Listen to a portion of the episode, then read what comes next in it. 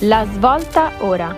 Un podcast dove si raccontano storie di persone che sfidano l'idea di immobilismo culturale e sociale. O almeno ci provano.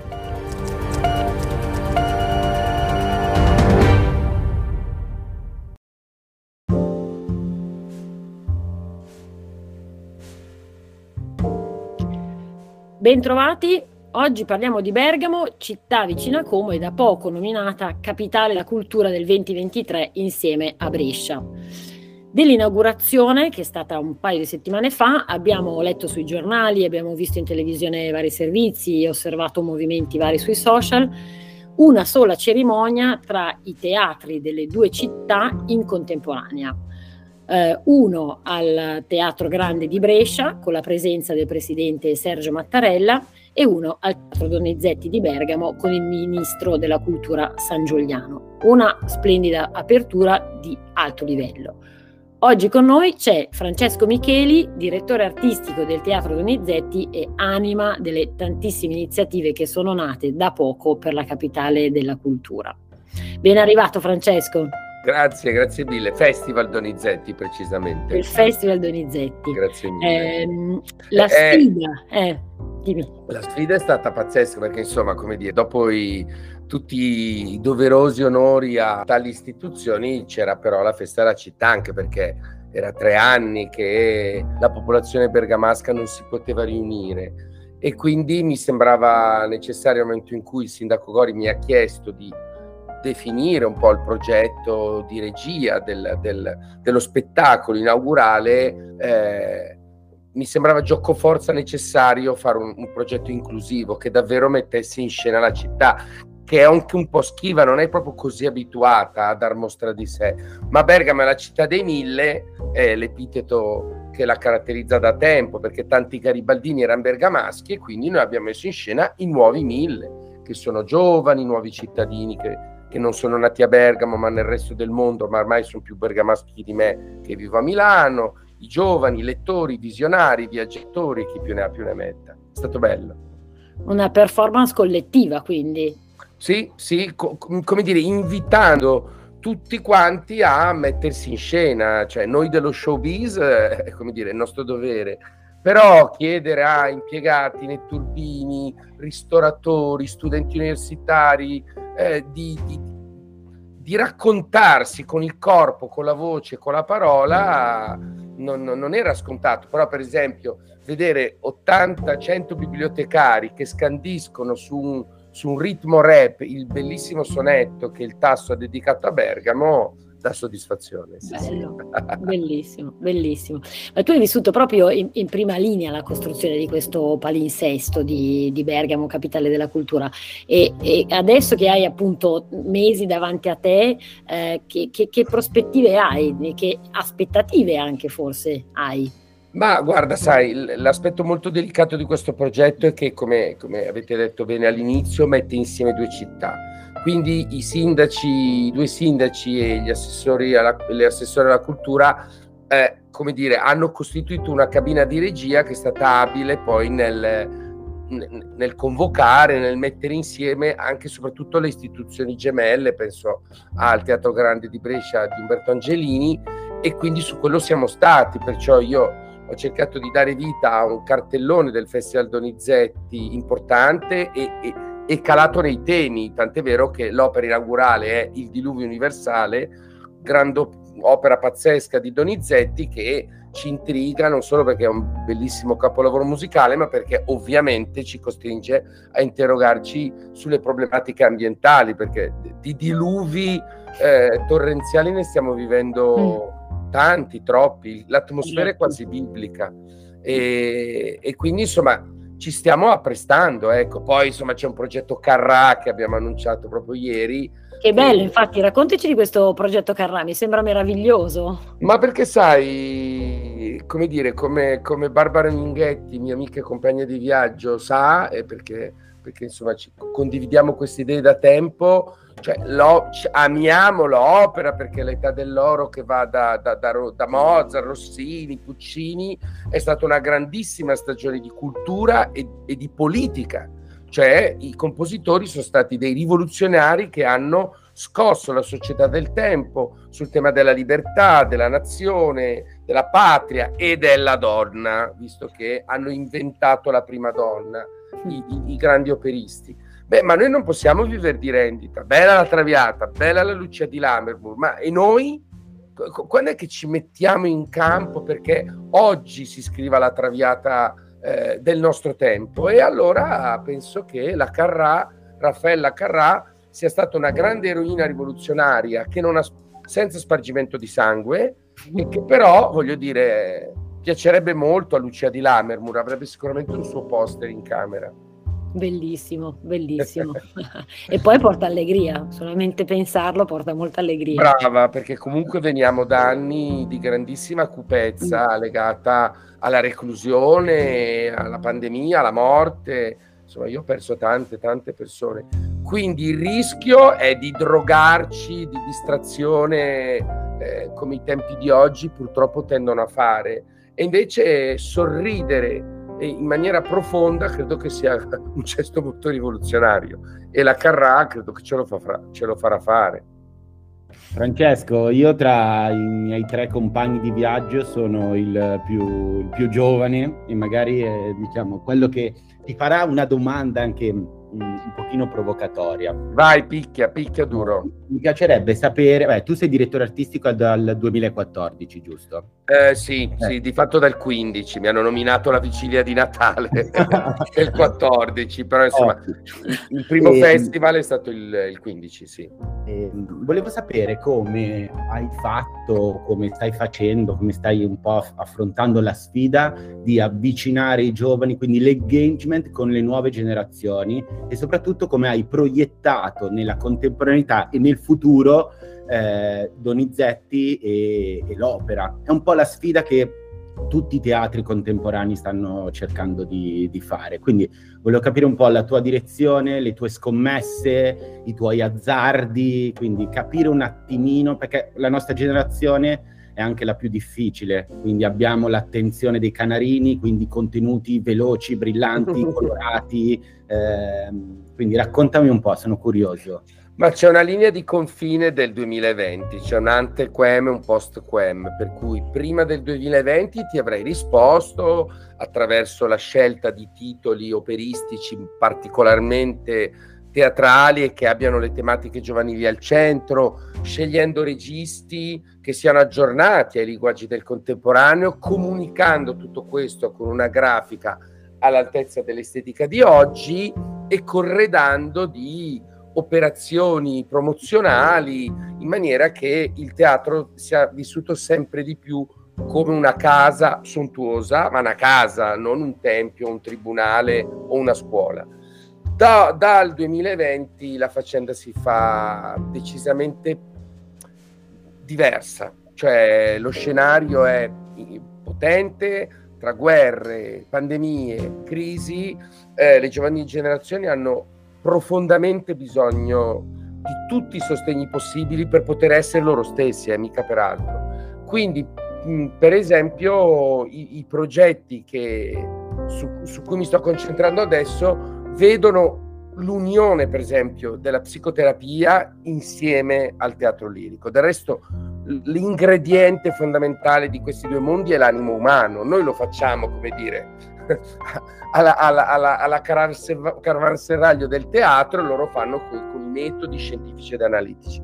Credo che questi due mondi si debbano parlare. Io con Alberto Pellai, per esempio, a Reggio Emilia ho fatto un progetto proprio in cui io e lui insieme affrontavamo prima genitori e insegnanti e poi ragazzi. E invece Michela Mannari, che eh, da, da, da, Como è poi arrivata a, a, a, Bergamo, infatti devo dire tantissimi eh, eh, amici miei sono in essi tra il Teatro Sociale di Como e il Donizetti di Bergamo, ha dato vita a un progetto che si chiama Opera Wow, che proprio cerca di usare gli strumenti dell'opera, quindi il canto, il testo, eh, l'espressione emotiva, per aiutare i ragazzi a essere personaggi operistici, ma di loro stessi. Quindi, per esempio, abbiamo, stiamo, stiamo d- dando vita a corsi di scrittura legati a corsi di musica, per cui poi loro arriveranno a scrivere la loro opera donizettiana in cui parlano di loro stessi. Bello, soddisfacente come risposta. Quindi è uno strumento. Hai creato degli strumenti per riuscire a esprimersi, nei quali anche magari riconoscersi o scoprirsi, quindi figata. Poi davvero, è, ripeto, il, 2000 è, il 2020 è un po' un anno zero, per cui io sento la responsabilità e anche l'eccitazione eh, e anche la paura per come l'evoluzione della società contemporanea sia tanto veloce che noi dobbiamo starle dietro con un pronto soccorso culturale perché davvero il teatro è un servizio come lo è una biblioteca un ospedale e, e, quindi siamo agli inizi e dobbiamo veramente anche unire le forze per trovare gli strumenti più efficaci e più esaltanti per stare al passo coi tempi. Io torno eh, proprio mh, sulla tua città, quindi su Bergamo, in questo senso invece un'altra, un'altra domanda, un'altra curiosità. Poi hai girato tanti teatri eh, all'Italia e all'estero e sei diciamo tornato alla base e il tuo il Festival internazionale di Opera Donizetti restituisce alla, alla città e fa conoscere an, anche alla propria città chi è stato Gaetano Donizetti. Eh, quest'opera di appropria- appropriazione e di appartenenza, di riconoscimento reciproco, secondo te è una cosa che sei riuscito a realizzare? Che c'è? Che funziona? Uh, sicuramente ci ho messo tutte le forze, anche perché io sono di quei bergamaschi che ama la propria città, ama la propria terra, ma se n'è andata un po' come dire a denti stretti a pugno chiuso, perché quella città, e mi capite, secondo me, che chiede moltissimo, è una, è una madre matrigna molto esigente, che, che, che va molto sul senso di responsabilità e anche il senso di colpa dei suoi figli. Quindi prima il dovere, poi, poi, poi, poi, poi vediamo il piacere.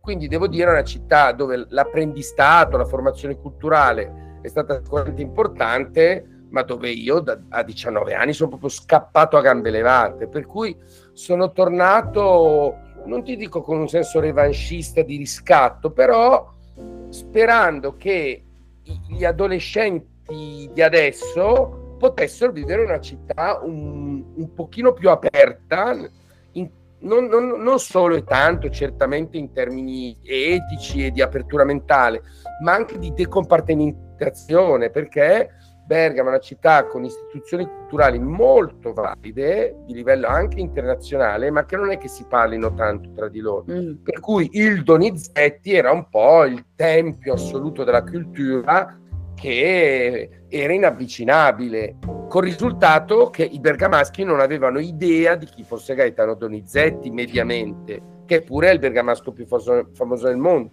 Quindi io ce la sto mettendo e dopo otto anni posso dire di avercela messa tutta. Eh, mi sembra sì che, che i risultati si vedano anche a partire dal fatto che quando abbiamo fatto questa inaugurazione e chiedavamo a bibliotecari, netturbini, operai di venire a cantare, recitare, ballare sul palco di palco. Zero è la bellezza di un'inaugurazione in cui tu metti in scena mille bergamaschi notoriamente e, e, e in parte veramente schivi e sobri dà la misura di una città e di una popolazione che inizia a scoprire la propria bellezza e, e, e, si rende conto di quanto gli strumenti della cultura non sono decorativi, questo io credo sia la grande eredità pandemica, cioè prima io stesso ritenevo la cultura un aspetto essenziale, ma quintessenziale, invece adesso è proprio un bene primario, se no non sappiamo più dove sbattere la testa, questo penso. Beh, diciamo che comunque tu hai messo in scena un esperimento e l'esperimento è riuscito, perché mi sembra aver capito che l'entusiasmo ha trascinato tutti, no? Quindi bene. Sì, poi ovviamente non mancano le polemiche, cioè a Brescia c'erano i nomi e a Bergamo c'erano i cognomi, cioè c'erano le persone. Boh, non lo so. Forse Beh, avremmo... quello però appunto ha dato anche la cifra no? della, della, diversità, nella, della complementarietà anche delle due città, che hanno scelto due strategie diverse e quindi è stato anche quello forse interessante. Ma sai, poi Berg- Brescia ha una tradizione musicale under- anche underground molto interessante io credo che se vogliamo parlare di capitale della cultura, cioè di, di una città che si vuole porre come riferimento ne, negli strumenti dell'arte più lata che esista, insomma, la categoria dell'inclusione ormai è fondamentale nell'estetica, oserei dire, non solo nelle manifestazioni artistiche, ma nella visione dell'arte di oggi. Cioè, se voi guardate tutte le manifestazioni più significative in tutti gli ambiti artistici, il coinvolgimento dei non professionisti, la narrazione di vicende, come dire, nell'oscurità dell'anonimato, eh, fino all'intervento diretto di privati cittadini che si misurano con gli strumenti dell'arte, sono ormai categorie fondamentali come nel Rinascimento la prospettiva. Quindi per me era imprescindibile. Bellissimo. Ti faccio un'ultima domanda, eh, almeno per, per, me, poi Ma io andrei avanti a... tutta la vita, amici miei, però... La mia parte da Bergamo, ma ovviamente il, il, così, il, il, pensiero poi va alla nostra Como eh, ed è questa, ed è la domandona. Quindi un evento culturale forte mh, mm, come quelli che, di cui ti sei occupato tu e come quelli che in prospettiva sono legati alla capitale mh, mm, di, di, cultura può quindi creare una identità culturale vera, forte alla città che lo ospita? Deve, deve, cioè lo può, ma dopo da, dal 2020 deve, cioè non so come dire, la globalizzazione ormai è un dato di patto, cioè l'influenza presa da un cittadino cinese nel febbraio del 2020 è diventata un'influenzona eh, eh, in un cittadino italiano nel 2023 e viceversa, voglio dire. Per cui ogni scelta ha una ricaduta mondiale, anche il fatto che non fai la raccolta differenziata. Quindi nel momento in cui un teatro, un'istituzione culturale, dove cultura vuol dire espressione eh, riassuntiva dello spirito di una comunità e che cavolo, certo che è politica.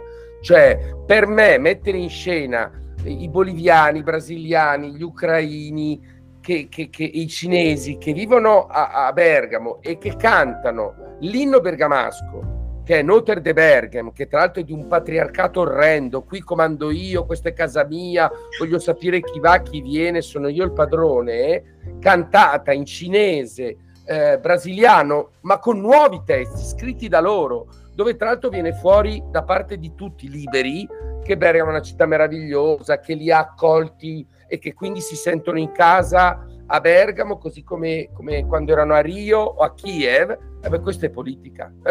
in, una, in, una, nazione dove abbiamo un governo che, che, che vuole affondare le navi, io rivendico la, l'importanza dell'accoglienza e voi che siete una città di frontiera, dove tra l'altro, come eh, dire, sì. abbiamo fornito eh, alla sì. Svizzera, penso a uno dei più bei film italiani che pane e cioccolata, abbiamo fornito alla Svizzera eh, servitù della gleba fino all'anno scorso, non possiamo diventare razzisti a nostra volta, sarebbe atroce, non pensiamo?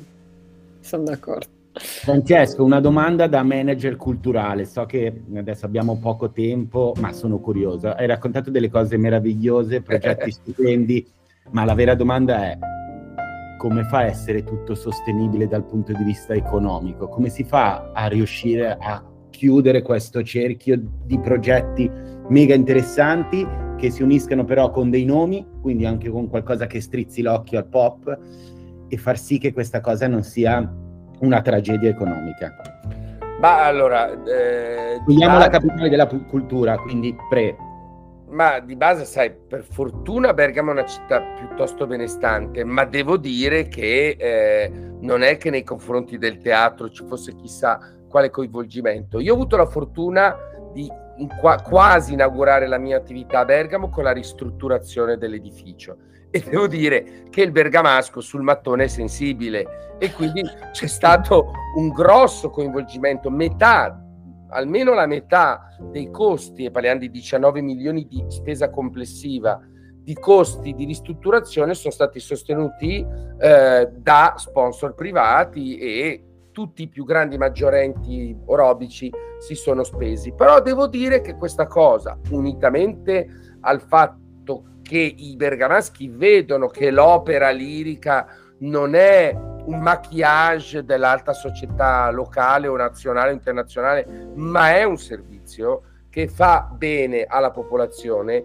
Nell'ultimo spettacolo, La Favorita, messa in scena da Valentina Carrasco, c'erano 40 eh, signore ultra settantenni che hanno vissuto un'esperienza artisticamente di altro profilo e umanamente impagabile, cioè la più bella esperienza della loro vita e questo si, si, come dire, si, si trasfonde nelle loro famiglie, nei loro conoscenti e sicuramente dal palcoscenico alla platea. Quindi è un servizio, è un servizio essenziale, l'ho detto prima, come, come l'ospedale, la scuola e le biblioteche.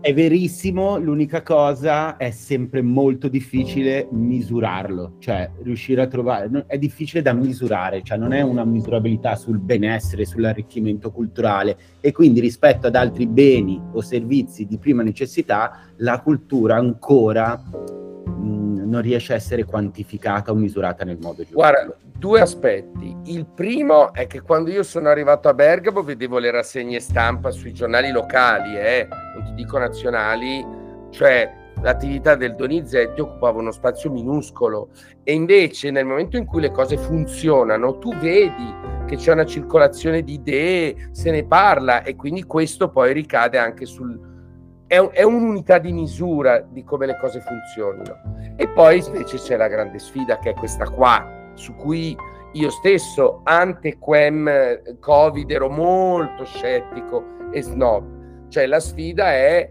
non lasciamo a TikTok e, e, e ai balletti e alle bellissime idiozie che riempiono i social media di quei contenuti lì privi di senso noi che siamo portatori di un grandissimo senso, che ci portiamo dietro tutta la tradizione fino a oggi, dovremmo riuscire a sfondare, diciamocelo, non sta funzionando ancora. Cioè, la, la, cultura accademica, il teatro in primis, perché poi tra l'altro è un'esperienza dal vivo, eh, le, il lavoro che gli uffizi hanno fatto su TikTok è un lavoro che, oltre che ci hanno investito una mostruosità di, di, di fondi, eh, è anche che, sai, comunque si traduce in immagini, sono quadri, noi facciamo una roba che, che dal vivo è, è, è, irrinunciabile. Però, insomma, ecco, il dialogo tra l'arte come forma di espressione accademica, eh, perché parliamo dell'arte fatta dalle istituzioni, sta molto faticando, non sta veramente sfondando nei nuovi media. E questa è, penso, la sfida già presente, ma ancora di più futura. Perfetto. Vai, tocca a me, Francesco. Ciao Barbara. allora, ciao. Eh, ovviamente condividiamo insieme l'idea di un manifesto quasi, no? della cultura che si occupa della città, della città che si occupa della cultura, della cultura che va molto al di là di fare spettacoli, ma si occupa del terzo settore, della fragilità, del turismo, nel caso anche della capitale della cultura, essendo un motore anche economico importante. E come dicevi bene, la cultura spesso è politica civica, buona nel senso più alto possibile. Ma avendo la cultura adesso cambiato ed essendo ormai dentro tutti i settori di cui dicevamo di una città, di una comunità, della necessità di un'identità, potranno gli operatori, i manager culturali e tutto essere anche delle persone che possono davvero anche amministrare una città, secondo te? Ma io, io la, ho, la, presunzione di dire, ci scomodando anche Platone, che, che noi saremo i migliori. Perché, come dire, sia perché c'è bisogno di un'ispirazione morale che cioè, o te la dà la religione o te la dà la cultura. E poi chiaramente la, l'antroposofia, l'antropofilia sicuramente, però la cultura è la prima forma eh, per imparare ad amare l'umanità e quindi avere desiderio di fare dei progetti eh, per la polis eh, che la migliorino. E poi fare cultura oggi, la gestione dei linguaggi, la complessità sono il nostro pane quotidiano e quindi eh, secondo me abbiamo anche gli strumenti per poter gestire questa complessità e poi se devo dire a livello generale, non solo nazionale ma internazionale, la crisi della politica è la cosiddetta mancanza di visione. È difficile vedere nei politici di oggi, soprattutto più vai su, più, più vai ad alti livelli, primi ministri, eccetera, per non parlare delle macro organizzazioni come, come, come, come l'ONU, eh, o la comunità europea fatichi a vedere una visione, eh, no, no, no, noi le fabbrichiamo quindi, e, e, e, le vendiamo gratis, per cui io auspico che, come è stato, io penso a Melina Mercuri, eh, appunto nel, nell'invenzione tra l'altro de, de, de, della città capitale cultura e, e, e, ben altri quanto potrebbero fare e, e mi interrogo eh, sinceramente nel, nel, narcisismo artistico che la mia professione comunque nutre su quanto potrei e forse dovrei fare e dovrò fare per, per il bene della, della polis. Bene, grazie, grazie. Oh, grazie, grazie a voi. Bellissimo.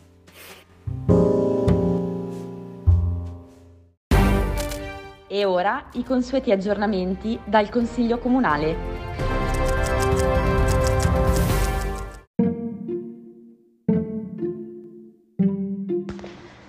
Allora, un piccolo resoconto dei consigli. Eh, la prima questione è che in realtà non ci vediamo da più di un mese, questo è un dato rilevante e, ehm, che un po' denota insomma, la percezione che si ha di un poco valore, poca considerazione della minoranza. L'altra considerazione molto importante è, è stata che all'ultimo consiglio abbiamo parlato della questione dell'asilo nido di Albate e soprattutto della richiesta eh, che è stata fatta e poi attraverso anche mozioni, interrogazioni eh, rispetto a una convocazione di un lunedì mattina alle 9. Ovviamente eh, una modalità che porta poco alla partecipazione attiva sia delle mamme che hanno fatto la raccolta di 400 firme, ben 400 firme per poter parlare di questo argomento in un'assemblea pubblica dove ci si sarebbe aspettato anche la partecipazione dei cittadini. Ora, lunedì alle 9 ovviamente non è un buon orario. Su questa questione purtroppo abbiamo ricevuto tanti no, questo è un po' il problema, quindi ad oggi la percezione non bellissima è quella che non ci sia davvero la volontà di un confronto e di una eh, partecipazione possibile da parte della minoranza all'amministrazione. Speriamo che i tempi futuri siano migliori.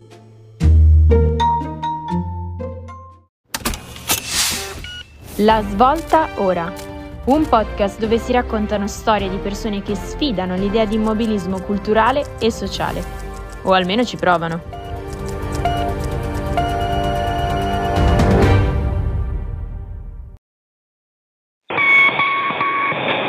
No, non è, no, no, no, non lo tagliare, eh. Non lo è l'inserto, è l'inserto. Ma poi avete cazzeggiato sul team, sulle cose, no, no, scusate, no, era fuori, fuori campo. Cioè, io, devo, ah, io quando devo quando devo dire una roba contro il tazzo sono sempre contento, quindi io, sai Francesco, ma noi a Como abbiamo perso un'occasione di una visionaria eh, che arriva dall'ambito culturale. Eh, che... Chi era? Non lo so, però Ne avevano parlato. Sì, sì, è guarda, è, è, stata affossata dal suo team, dicono. Eh. Io devo dire che quando alla prima, alla prima tornata la dottoressa Minghetti era in testa, io ero veramente molto felice, molto. Eh, anche e noi. Quindi, insomma, mi piace, è un'occasione persa per il territorio. Poi chiaramente facciamo resistenza, facciamo attività, cioè non è che... Infatti, appunto, adesso noi non siamo... a capire quello, il significato della resistenza attiva, che però è molto faticosa, eh, lo stiamo capendo tutti. Anche perché poi noi non siamo come certi politici che se non hanno l'incarico non fanno un tubo, cioè noi abbiamo un'attività, abbiamo una missione, però insomma io sarei stato curioso di vedere un cambio, no? Eh, proprio di una persona che gestisce un'istituzione culturale così bene, perché insomma che il teatro sociale funzioni benissimo e sempre meglio è, è, è sotto gli occhi di tutti.